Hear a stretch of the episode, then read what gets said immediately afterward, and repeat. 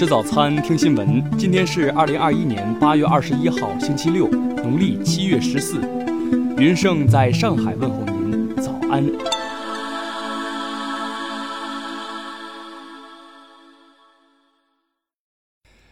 首先来关注头条消息。近日，内蒙古呼和浩特一培训机构在教育部公布双减政策后，打着夏令营的旗号补课，被初中生举报，并带领警察现场查处。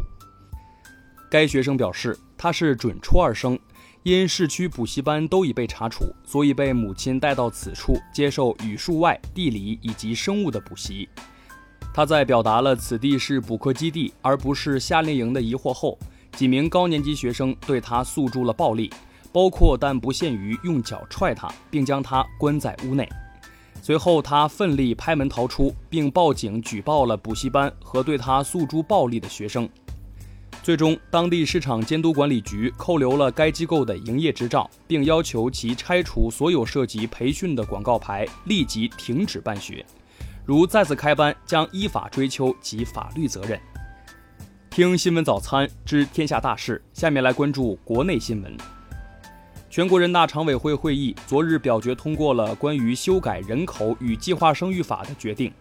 修改后的人口计生法规定，国家提倡适龄婚育、优生优育，一对夫妻可以生育三个子女。国家采取财政、税收、保险、教育、住房、就业等支持措施，减轻家庭生育、养育、教育负担。昨日十四时三十三分，经过约六个小时的出舱活动。神舟十二号航天员乘组密切协同，圆满完成此次出舱活动期间全部既定任务。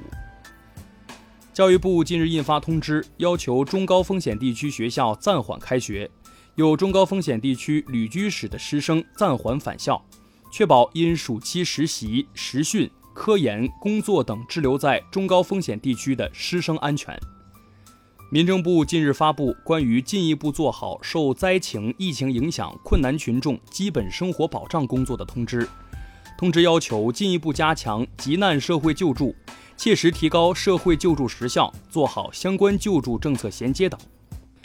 为进一步深化公安交管放管服改革，扩大改革措施覆盖面，经部分省市试点推行，九月一号起。驾驶证电子化等四项公安交管便利措施将在全国分批推行。中国人民银行授权全国银行间同业拆借中心公布，二十号贷款市场报价利率为一年 LPR 为百分之三点八五，五年期以上 LPR 为百分之四点六五。截至八月，LPR 已连续十六月原地踏步。国家网信办等五部门近日联合发布《汽车数据安全管理若干规定》，自今年十月一日起施行。规定明确，减少对汽车数据的无序收集和违规滥用。近日，应急管理部批复同意湖南省、江西省依托浏阳、醴陵、上栗、万载四县建设全国烟花爆竹转型升级集中区。下面来关注国际新闻。美国白宫十九号宣布，美国副总统哈里斯将于二十号启程出访新加坡和越南。哈里斯将是拜登政府目前为止出访东南亚的最高级别官员。塔利班发言人扎比乌拉·穆贾希德当地时间十九号说，塔利班寻求得到国际社会认可，并希望与包括美国在内的所有国家建立友好关系。欧盟外交与安全政策高级代表近日在欧盟委员会阿富汗局势会议上称，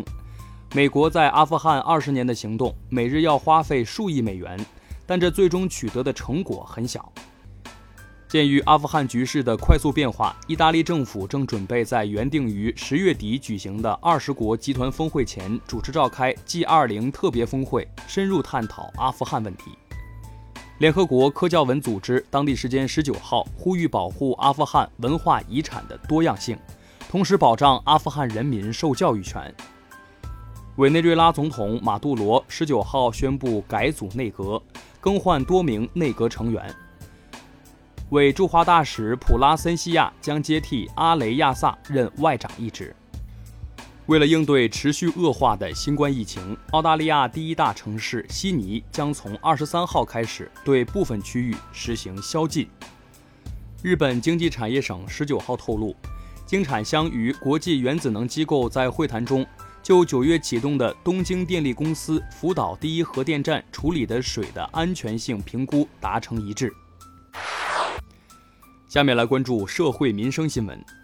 昨天，浙江宁波检方以故意杀人罪对被告人沙迪德·阿布杜梅廷向宁波市中级人民法院提起公诉。据了解，今年六月，被告人因追求中国女学生被拒后，用残忍手段将女生杀害。宁夏清水营煤矿冒顶事故救援行动有新进展。救援队在巷道右侧冒落体内向里打钻后，与被困四人取得联系，现四人平安。湖北省气象灾害应急指挥部昨日启动气象灾害暴雨三级应急响应。根据最新气象资料分析，预计未来一周湖北又将迎来新一轮强降雨。扬州市发改委昨日表示，扬州加大平价菜肉的投放。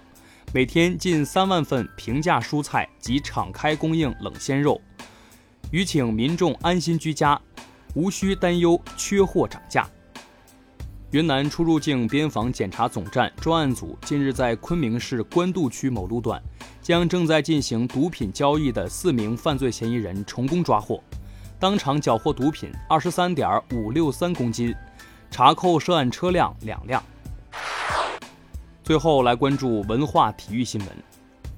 澳大利亚足协官方消息显示，中国国足十二强赛首战客场对阵澳大利亚的比赛将在九月二号举行，比赛地点是卡塔尔多哈的卡塔尔体育俱乐部球场，具体的开球时间还未公布。福布斯日前公布了二零二一中国名人榜，其中排名前十的均为娱乐圈艺人，体育圈仅有两个运动员登榜。分别是女足运动员王霜以及年仅十八岁的中国自由式滑雪运动员谷爱凌。中国广播电视社会组织联合会近日召开座谈会，指出，对违法失德失范艺人实行零容忍，绝不容许任何艺人触碰道德底线乃至法律底线，绝不为错误的历史观、民族观、国家观、文化观提供传播渠道。国际知名期刊《科学进展》近期报道了中国科学家的最新科研成果，揭示了关于草海龙腹叶形成与牙齿丢失的演化机制，并首次阐明了海龙科鱼类性别决定基因的产生和演化历程。以上就是今天新闻早餐的全部内容，咱们明天不见不散。